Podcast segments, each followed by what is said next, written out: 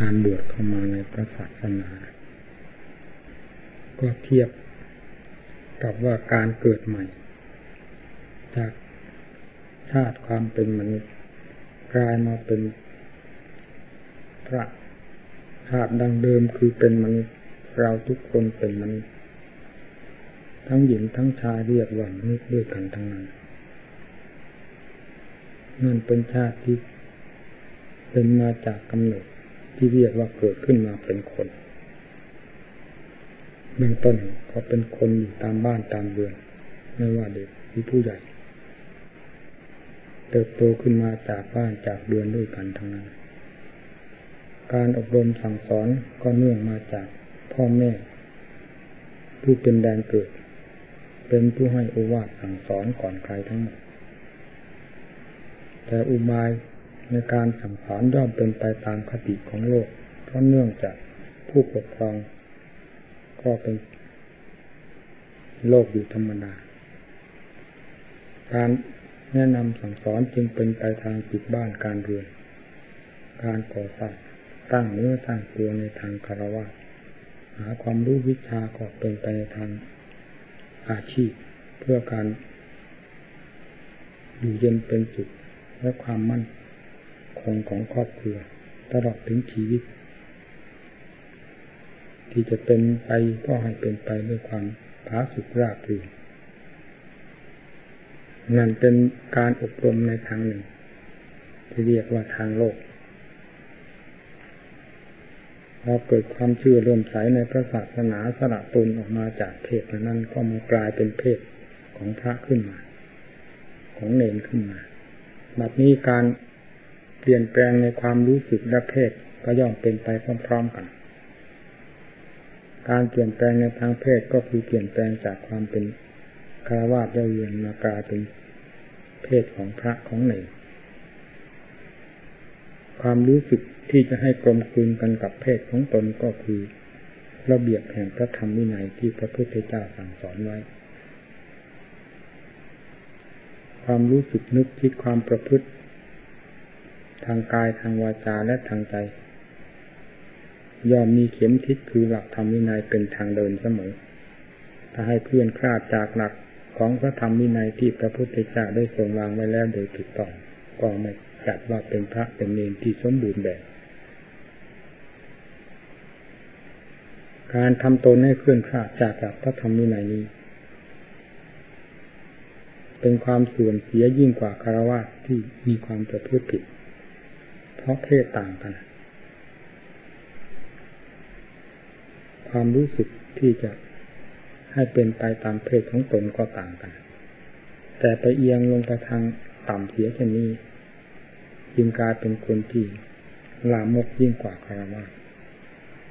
ขอให้ทุกๆท่านที่เป็นนักบวชด้วยกัน โปรดทำความสำนึกภายในเพศของตนอยู่เสมอ ต้องมีความสัมพันธ์เกี่ยวเนื่องกับหลักธรรมวินัยไปตลอดสาย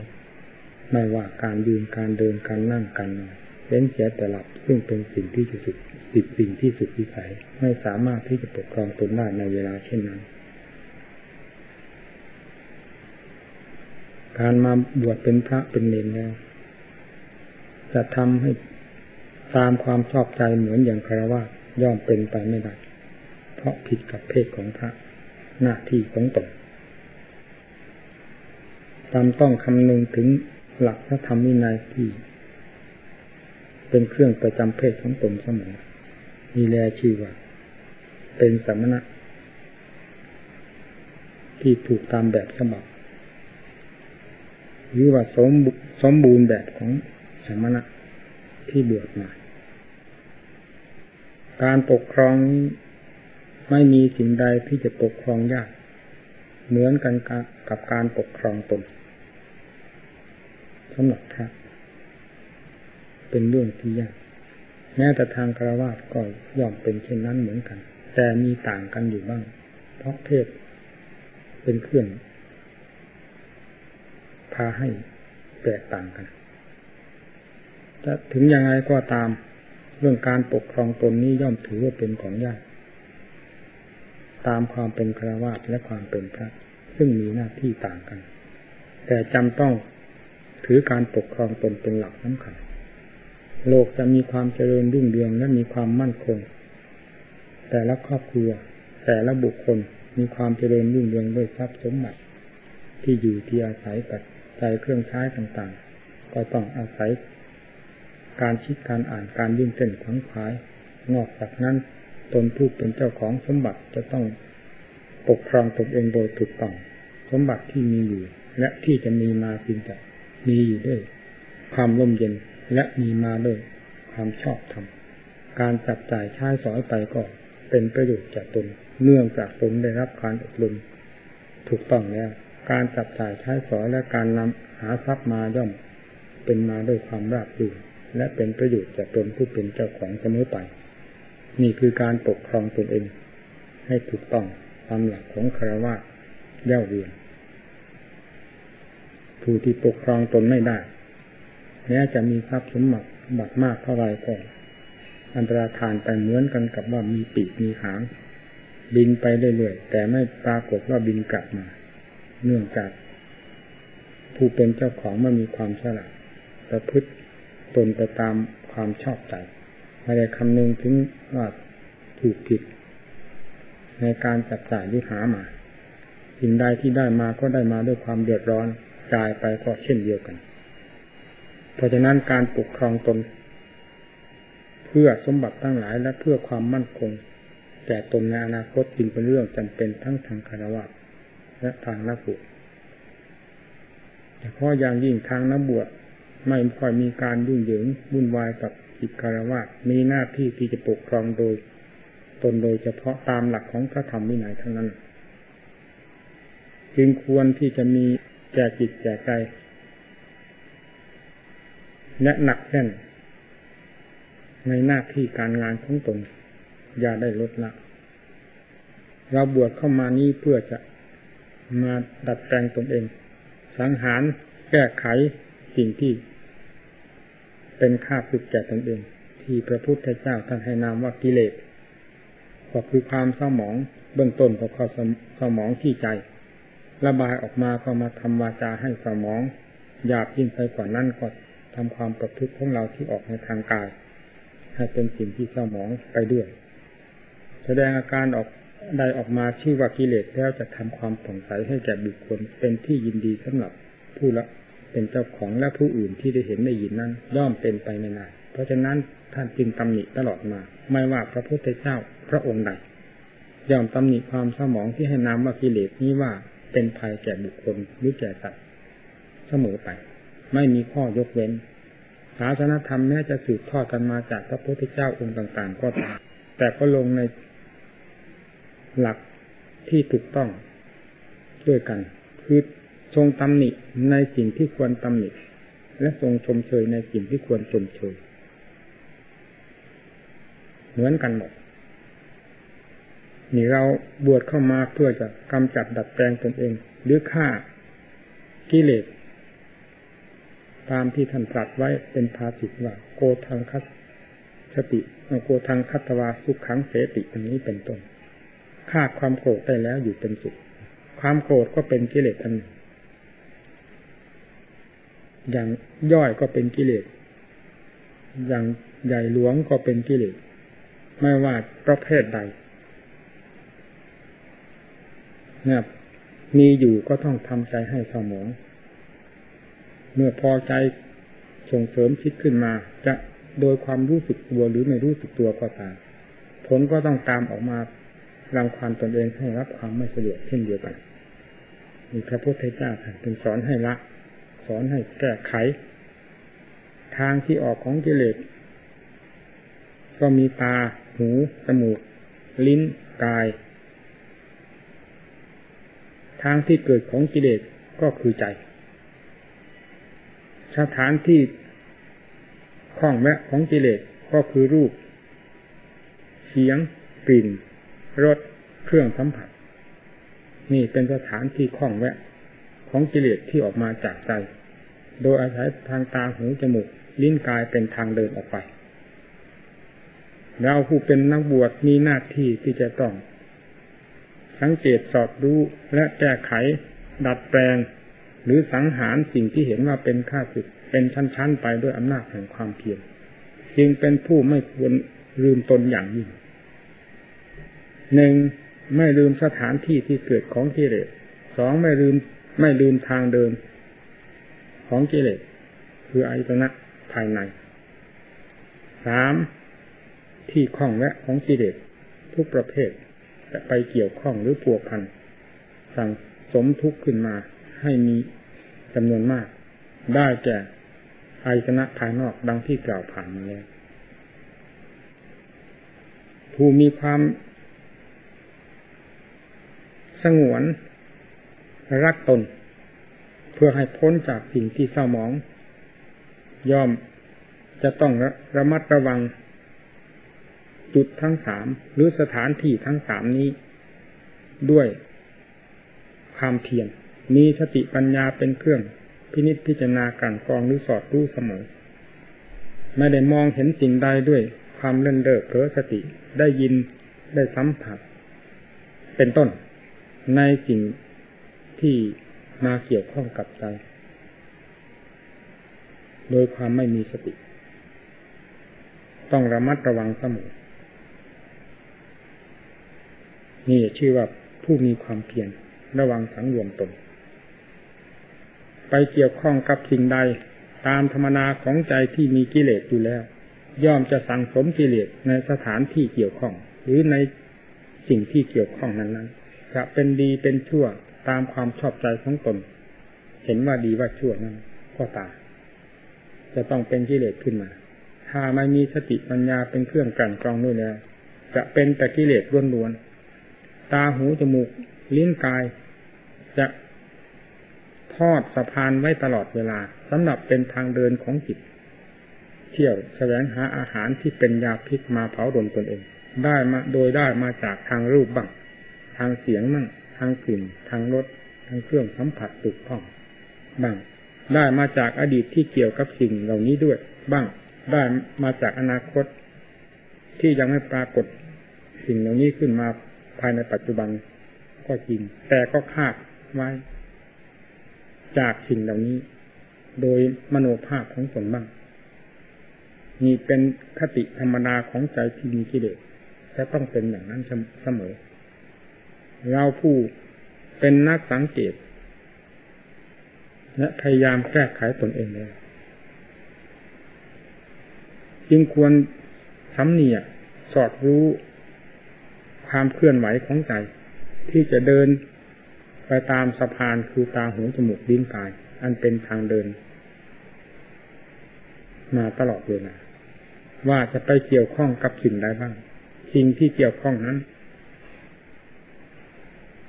เป็นสิ่งที่จะให้คุณหรือให้โทษแก่ตนเอง ต้องคอยสังเกตเสมอสิ่งใดที่เห็นว่าจะเป็นโทษพยายามกีดกันจิตใจของเรา ไม่ให้ไปเกี่ยวข้อง นอกจากนั้นยังพิจารณา แยกดูเหตุดูผล ดีชั่วที่จะเกิดขึ้นจากความเกี่ยวข้องกับสิ่งนั้น ๆ โดยทางสติและปัญญา แล้วนำจิตถอยเข้ามาด้วยความมีเหตุมีผล ที่ได้พิจารณารอบครอบแล้ว เข้ามาสู่จุดเดิมของตนคือความรู้ แล้วคอยระมัดระวังรักษาอยู่อย่างนี้ไม่ว่าจะออกไปเกี่ยวข้องกับวัตถุหรืออารมณ์อันใด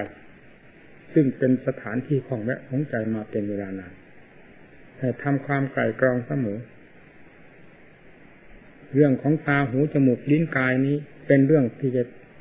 ต้องได้เห็นได้ยินได้สัมผัสเสมอ เพราะใจเป็นผู้พาให้รู้เสมอ และสิ่งหรือสถานที่ข้องแวะเหล่านั้น ก็ต้องมาเกี่ยวข้องกับใจ เพราะใจเป็นผู้มีความสนใจอยู่ตลอดเวลาที่จะอยากรู้อยากเห็นอยากรับสิ่งสัมผัส โดยไม่คำนึงถึงความดีชั่ว สุขทุกข์แต่อย่างไร นี่เป็นคติของใจามัญชนเราเป็นอย่างนี้ แต่คติ แห่งใจของบุคคลผู้เป็นนักปฏิบัติ จะไม่ให้เป็นอย่างนั้น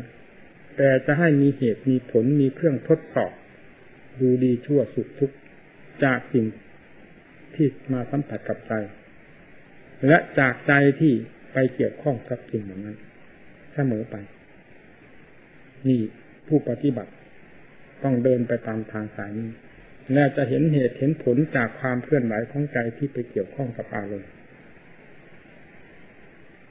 ได้ทุกระยะระยะเมื่อใจได้รับการฝึกฝนอบรม ทดสอบหรือแสดงเหตุผลให้ทราบจากทางปัญญาเสมอแล้ว จะไม่ดื้อดึงหรืออาจเอื้อมไปเกี่ยวข้องกับสิ่งที่เคยเป็นข้าศึกมาแล้ว โดยเห็นว่าเป็นคุณดังที่เคยเป็นมา แต่จะกลับเห็นว่าเป็นโทษแล้วไม่ แล้วมีความขยะขยงต่อสิ่งนั้น นั่นแหละใจจะได้รับความสงบเย็นใจ แล้วจะกำหนดในทางสมาธิให้เข้าอยู่โดยลำพังตนเอง ก็จะเป็นบ้าเป็นไปได้ตามใจหวัง ตามธรรมดาของจิตถ้ายังมีข้องแวะหรือเกี่ยวข้องกับอารมณ์ใดอยู่ จะเข้าสู่ความสงบไม่ได้ ต้องเรียกว่าเป็นผู้ยังก่อกังวลหรือก่อเรื่องใส่ตัวอยู่ไม่ได้ปล่อยวางกับเรื่องนั้นแล้ว เข้ามาอยู่โดยลำพังตนเองไม่ได้จิตจะหาความสงบไม่ได้อุบายวิธีที่จะให้จิตสงบนี้เป็นสิ่งที่สำคัญ ต้องใช้ทั้งทางด้านปัญญา ทดสอบแต่กรองดังที่กล่าวมานี้ จากสิ่งที่จิตไปเกี่ยวข้องสัมผัส และแสดงเหตุผลให้จิต ได้ทราบชัดตามหลักความจริงในสิ่งที่มาเกี่ยวข้อง ทั้งดีชั่วสุขทุกข์จนจิตได้ยอมจำนนตนเอง ย้อนเข้ามาด้วยความไม่มีอะไร กับสิ่งที่เคยเกี่ยวข้องนั้น เข้ามาสู่ความสงบได้นี่เรียกว่าจิตเป็นสมาธิได้ ด้วยอุบายวิธีนี้อย่างหนึ่งวิธีอย่างหนึ่งถ้ากำหนดโดยมีธรรมะบทใดบทหนึ่ง เข้าเป็นเครื่องอาศัยของจิต ให้จิตได้ยึดอยู่กับธรรมนั้น โดยไม่มีความเสียดายกับอารมณ์อันใดนอกจากอารมณ์แห่งธรรมที่กำลังพิจารณาอยู่ทั้งนี้ โดยความมีสติ นี่ก็เป็นทางที่จะให้จิตเข้าสู่ความสงบได้อีกทาง ความสงบทั้งสองทางนี้ ผลที่ปรากฏขึ้น เป็นความเย็นใจ จะเรียกว่าเป็นเอกัตกคาตาลมคือมีอารมณ์เป็นหนึ่งได้แก่ความรู้อันเดียวเท่านั้น ไม่มีสองกับถึงใดดังนี้เหมือนกัน ทั้งสองประเภท แต่อุบายวิแต่สิ่งที่จะให้เกิดความแยกคายแปลกประหลาดจากกันก็คือ อุบายวิธีที่จะที่ทำจิตของเราให้มีความสงบลงได้ด้วยปัญญานี้ รู้สึกว่าเกิดความกล้าหาญต่อสิ่งที่มาเกี่ยวข้องแม้จิตจะถอนขึ้นมาแล้วก็ตามเป็นเหตุให้เกิดความกล้าหาญต่อสิ่งทั้งหลาย ไม่เพียงแต่ได้รับความสงบเย็นใจเท่านั้นแล้วถอยถอนขึ้นมาแล้วก็หมดความสงบไป นี่เป็นอุบายวิธีหนึ่งที่ผู้นักปฏิบัติจะควรนำมาใช้ในบางการที่ควรใช้ ทั้งสองวิธีนี้ จะเป็นวิธีใดก็ตาม ตามแต่การเวลาที่สมควรจะนำอุบายใดมาใช้ด้วยความสนใจจริง ๆ แล้ว จะเป็นผลขึ้นมาดังที่กล่าวเหมือนกัน คือทำความสุข ดำรงตนอยู่ได้ โดยลำพังตนเองซึ่งไม่มีอารมณ์อะไรเกี่ยวข้องเลยในเวลานั้นจิตที่ดำรงตนอยู่ได้ โดยไม่ต้องเกี่ยวข้องกับอะไรนั่นแหละท่านว่า จิตเป็นอิสระเสรี จะเป็นชั่วขณะก็ตาม เรียกว่าอิสระเสรีได้ แต่เป็นเพียงขั้นนี้ก็ตาม ก็เรียกว่าอิสระเสรีของจิตในขั้นนี้ ยิ่งมีความละเอียดมากขึ้นไปกว่านี้ และสงบได้มากขึ้นไปกว่านี้ ก็เป็นอิสระเป็นชั้นๆขึ้นไปนี่ยธรรมที่กล่าวเหล่านี้ เป็นธรรมจำเป็นสำหรับนักบวชเราอย่างยิ่ง ผู้บวชมาในพระศาสนา เฉพาะอย่างยิ่งคือเป็นนักปฏิบัตินักปฏิบัติด้วยแล้ว จึงควรจะตระหนักใจในจุดที่กล่าวนี้อย่างยิ่ง จุดนี้แหละเป็นจุดที่จะเห็นทั้งโทษทั้งภัย เห็นทั้งคุณ เห็นทั้งความสุข ความเจริญภายในตนเอง เห็นทั้งโทษภายภายนอกด้วย ภายในด้วย เห็นทั้งความสุขส่วนหยาบส่วนกลางส่วนละเอียดภายในตนด้วย เพราะนี่เป็นจุดของโลกคำว่าโลก เราอยากเข้าใจว่าสิ่งทั้งหลายเป็นโลก โดยว่าธรรมชาติที่รู้นี้ไม่ใช่โลก แท้จริงก็คือธรรมชาติที่รู้คือใจนี่แหละ เป็นหลักของโลกของธรรมทั้งหลาย และเป็นผู้ที่หลงโลก ติดโลก คือสิ่งที่มีอยู่ทั่วไป การพิจารณารู้ธรรมชาตินี้ด้วยอุบายที่ชอบ ตามหลักธรรมของพระพุทธเจ้าจึงจัดว่ารู้ทั้งโลกด้วย รู้ทั้งธรรมด้วย มีความรู้ความละเอียดเข้าไปเท่าไรก็แสดงว่าเป็นผู้ที่รู้เรื่องของโลกของธรรมกว้างขวางและละเอียดไปทำไมรู้ธรรมชาตินี้จนสุดขีดสุดแดนของความรู้ แล้วก็ชื่อว่าเป็นผู้เรียนโลกจบ เรียนธรรมก็จบในเวลาเดียวกัน เรียนโลกจบก็คือ ความเปลี่ยนแปลงของโลกทั้งภายนอกภายในภายใน ที่เป็นไปอยู่ตลอดเวลาจนปัจจุบันและอนาคตนั้นจะเป็นไปอยู่เช่นนี้มาสิ้นสุดตรงที่ใจได้หายสงสัยกับสิ่งที่เป็นเหล่านั้น แยกกันออกได้โดยความไม่มีเสียดายอะไร ตามหลักธรรมคือปัญญา และรู้แจ้งเห็นจริงในธรรมชาติที่ไปเกี่ยวข้องกับโลก ว่าคือใจนี้เท่านั้น เป็นตัวของโลกอันแท้จริง เป็นผู้หลงโลกอันแท้จริงด้วย เมื่อรู้อย่างเต็มที่แล้วก็กลายเป็นธรรมขึ้นเรียกว่ารู้ธรรมอย่างสมบูรณ์จะไม่รู้แปดหมื่นสี่พันพระธรรมขันธ์เหมือนอย่างพระพุทธเจ้าก็ตาม แต่ก็จัดว่ารู้ทำแบบสมบูรณ์ในหลักธรรมชาติของตน ดังสาวกทั้งหลายได้รู้ตามพระพุทธเจ้าที่เรียกว่าสาวกอรหันต์ท่านเหล่านี้ชื่อว่าท่านรู้ทำโดยสมบูรณ์ในหลักธรรมชาติของท่าน ส่วนปีกย่อยที่จะรู้กว้างขวางมากมายไปที่ไหนนั้น ตามแต่นิสัยวาสนาของคนเราไม่เหมือนกัน ย่อมมีเหลื่อมล้ำต่ำสูงต่างกันและกว้างแค่ต่างกัน อันนั้นพระพุทธเจ้าไม่ถือเป็นสิ่งจำเป็นและสำคัญอะไรมากนะยิ่งกว่าความรู้ทำในหลักธรรมชาติ รู้ตนโดยรอบครอบ รู้โลกโดยรอบครอบ รู้ธรรมโดยรอบครอบบริสุทธิ์หมดจดอยู่ที่ใจ เพราะเรียนเรื่องของใจจบ นี่แหละเป็นสิ่งที่จำเป็นอย่างนี้ เรื่องของใจนี้เป็นเรื่องมากมายกายของสลับซับซ้อน จึงควรเรียนให้จบ ถ้าเรียนเรื่องของใจจบแล้ว จะไม่มีสิ่งใดมาทำการก่อควรให้ได้รับความเดือดร้อนวุ่นวายหรือความเพลิดเพลินฟุ้งเฟ้อเห่อเหินเหมือนอย่างที่เคยเป็นมาสิ่งเพราะสิ่งเหล่านี้เป็นสิ่งที่แฝงไม่ใช่เป็นสิ่งดั้งเดิมและเป็นหลักธรรมชาติ จึงมีความเปลี่ยนแปลงตัวเองไปได้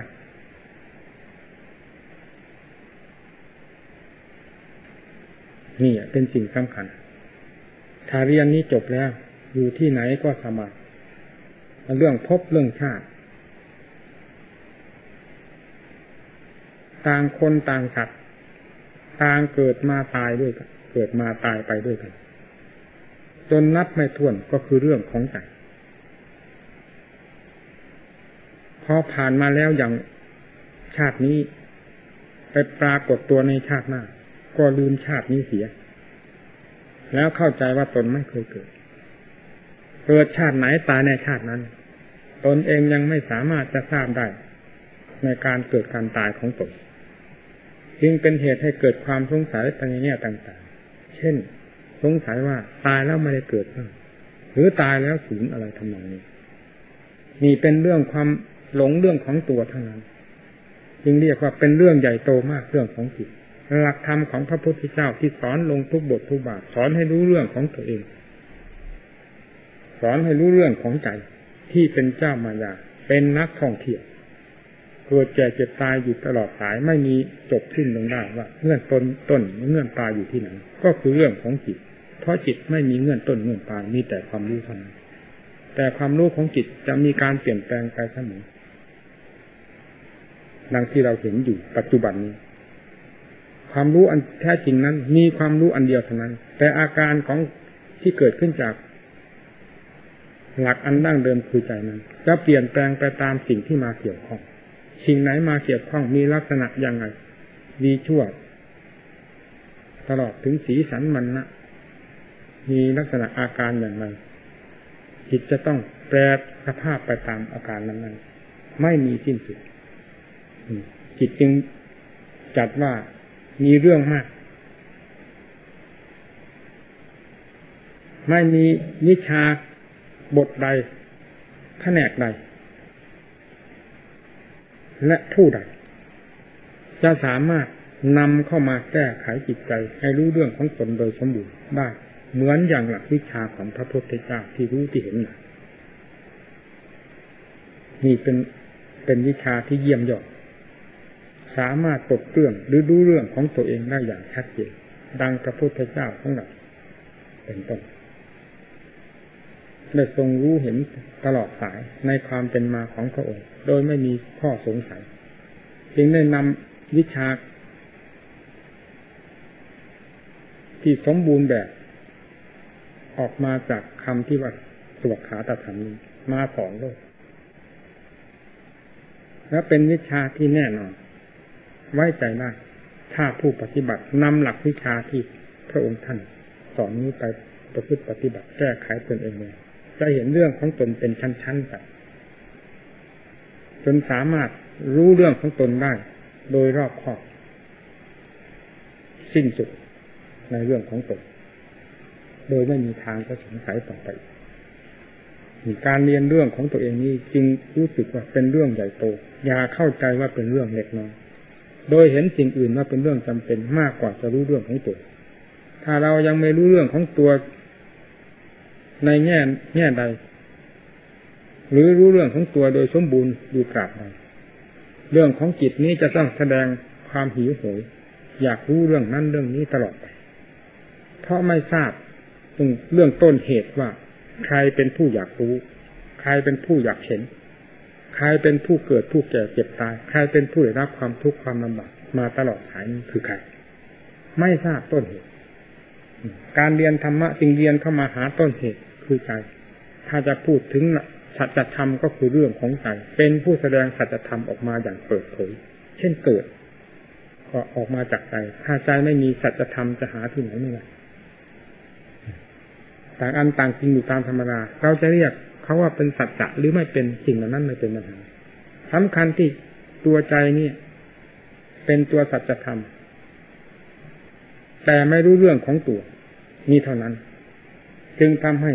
ได้รับความทุกข์ความลำบากไม่มีจบสิ้นและไม่ว่าใจของผู้ใดจะต้องเป็นทำนองเดียวกัน และไม่มียาขนาดใดมาแก้นอกจาก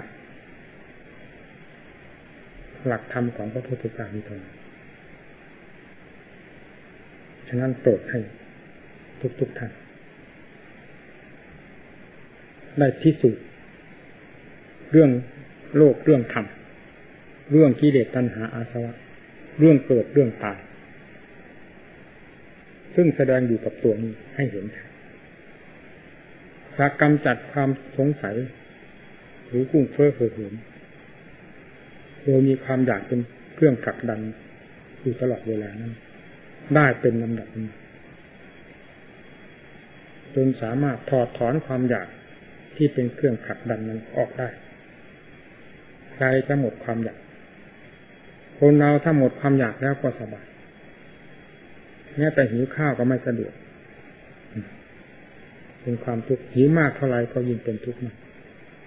แต่รับทานให้อิ่มน้ำสำราญเสียแล้ว ความอยากก็หายไปเราก็สบายแต่อันนั้นมันเป็นขึ้นเป็นบางครั้งบางคราวแต่ความอยากของจิตนี้รู้สึกจะมีอยู่ตลอดเวลาไม่เลือกการสถานที่ เวลาไหนเป็นอยู่เช่นนั้นมีความหิวโหยอยู่กับด้วยอารมณ์อารมณ์โดยมาก ที่จิตมีความหิวโหย ต้องการนั้น เป็นอารมณ์ที่เกลือไปด้วยยาพิษทั้งนั้นจึงไม่สามารถที่จะระงับ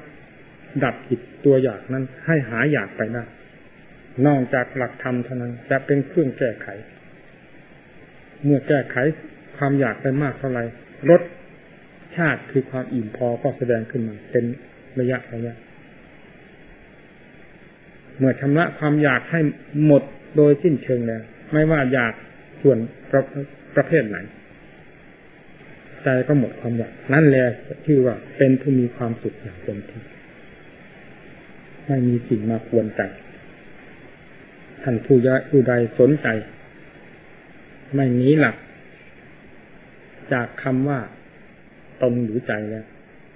ท่านผู้นั้นจะมีจุดหมายปลายทาง เป็นที่สมหวัง